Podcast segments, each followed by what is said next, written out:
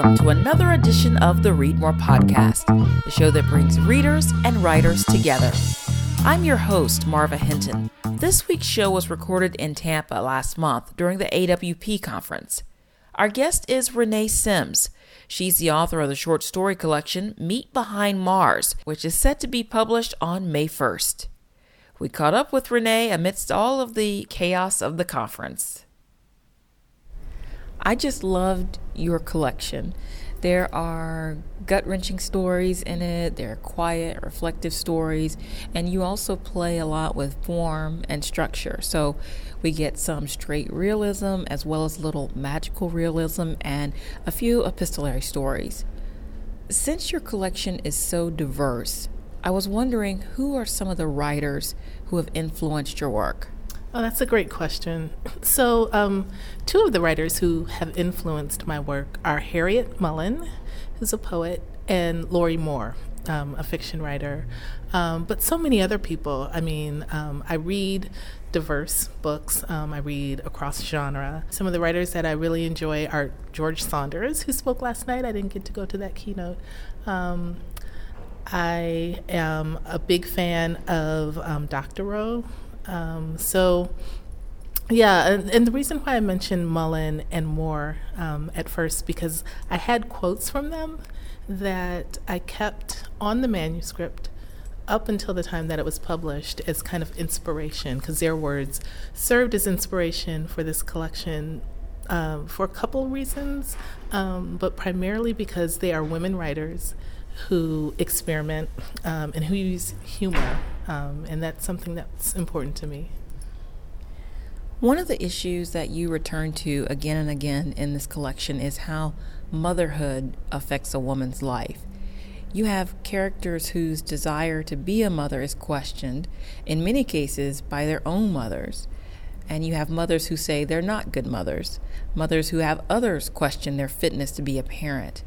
Why is this something that you wanted to explore?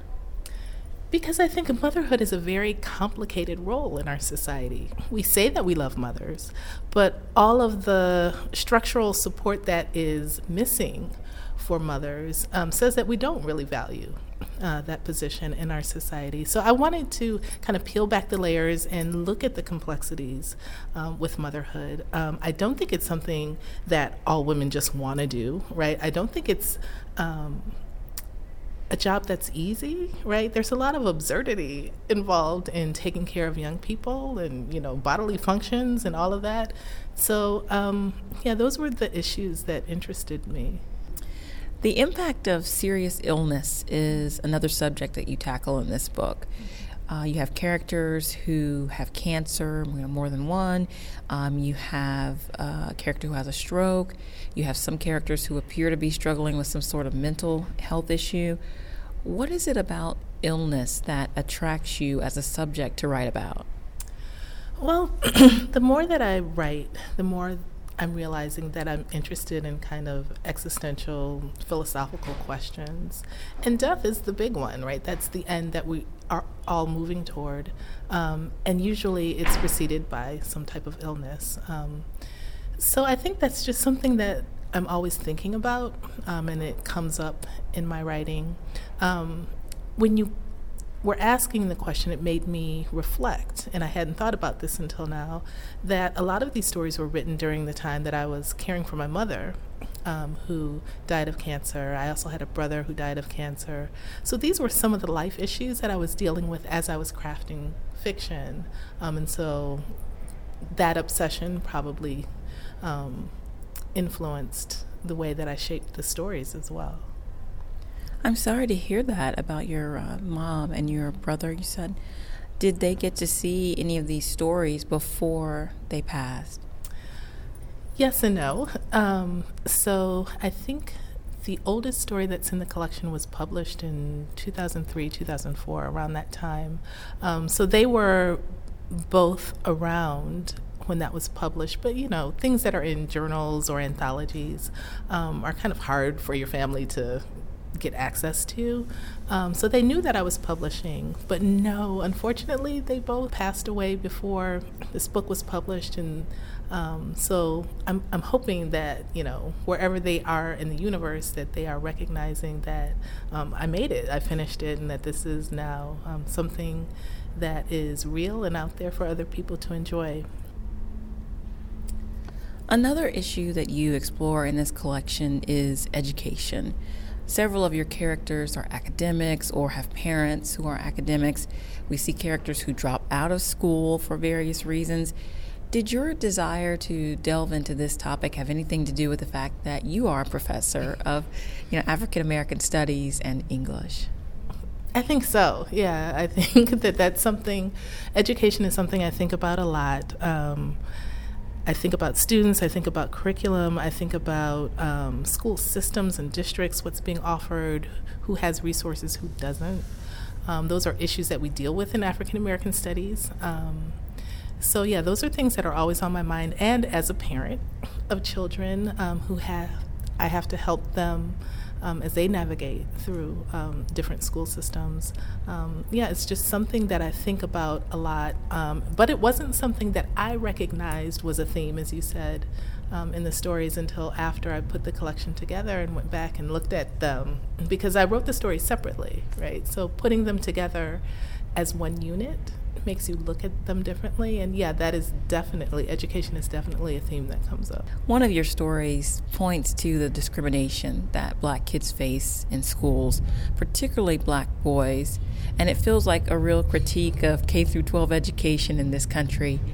As a writer, do you feel a responsibility to, you know, shine a light on some of our societal ills, or is this something that you think it's it's up to the individual you know, writer what he or she takes on?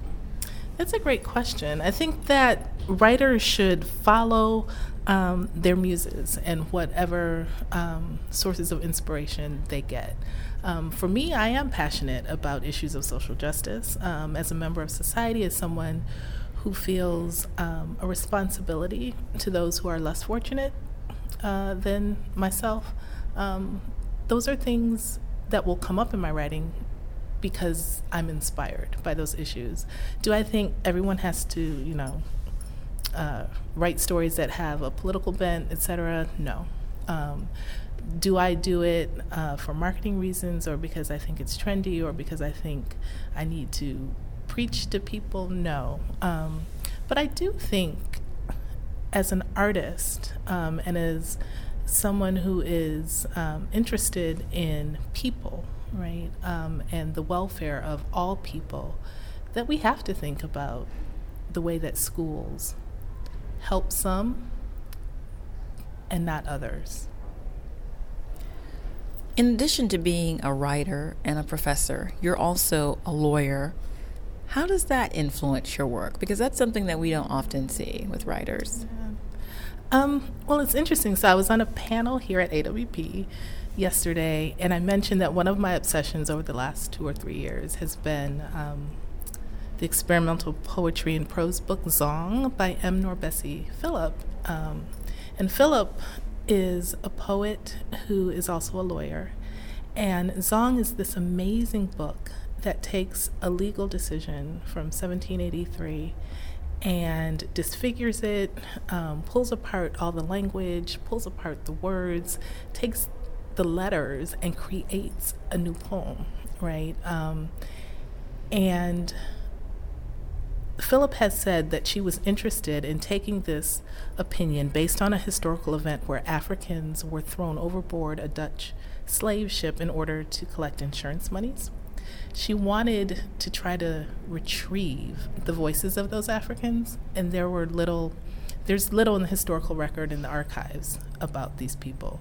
The only thing is this legal document where they're talking about who's going to pay for this lost cargo, right? Um, so she takes that text and works with that and thinks that she can um, recover the voices and the stories of those people by dealing with that text, that they're locked there in the legal opinion. That to me was astonishing when I read that book. Um, so it's pushing me to think about how to use my legal background as a creative writer in a way that is um, experimental and maybe more challenging. Um, so, yeah, that's what I've been thinking about. I haven't done anything with it yet, but I've been so inspired by Philip um, and by her work.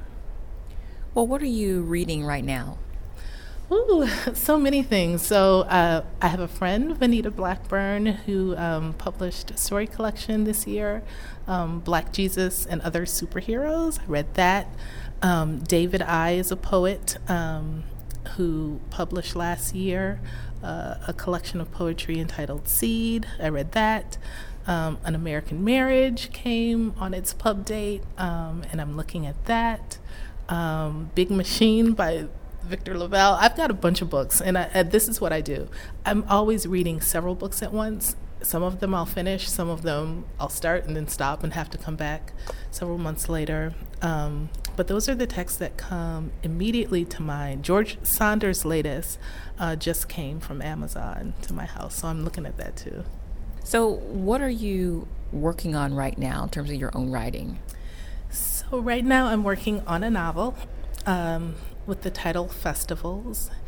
And um, I have a good first draft and I have lots of revision to do, so I'm looking forward to doing that work. I have research I need to do too. I can tell you um, kind of what it's about. Um, one of the things that I'm interested in, one of the questions that I have is about cruelty and who is responsible for um, certain acts of cruelty that happen to people. Um, so, in this novel, we have a family of auto workers, and one of the members of the family is a drug addict, um, and he builds cars. Um, and the car company is having financial problems, and they are looking to get the older workers to retire, and they're offering different retirement packages. Um, and this character is going to take one of the options that offers a big cash payment and use it to purchase drugs that will contribute to his death. Um, and this is a story that my brother, who worked for 40 years at General Motors, told me um, when he was uh, still living was that he saw the companies kind of target addicts for those big payments because they would take it knowing that they could purchase illicit drugs. Um, I don't know that that's true. And to me, it's irrelevant whether it's true or not. The question is if someone dies as a result, if a company did make a choice like that and target someone who's vulnerable, who's responsible for that death? So that's the question I'm playing with. Um, and of course, I complicate it because there are other people who maybe were interested or have motivation to see this person die. Um, so it's going to be like a murder mystery, hopefully, a literary one. Um, yeah. Well, Renee, where can listeners find you online if they want to know more about you or just read about your work and what's coming up? I have a website, reneesimms.com. I need to do a better job of keeping things updated on my calendar, but um, that's a good place to start. Okay, well, Renee, thank you so much. I really appreciate you taking the time to stop by and chat about your work. Thank you, Marva. Thanks for the great questions. Please go to our website, readmorepodcast.com, to find out how you can win a free copy of Meet Behind Mars. You can also follow us on Twitter at ReadMorePodcast and like us on Facebook. Join us again in two weeks for another edition of the show that brings readers and writers together. Until then, I'm Marva Hinton, reminding you to read more.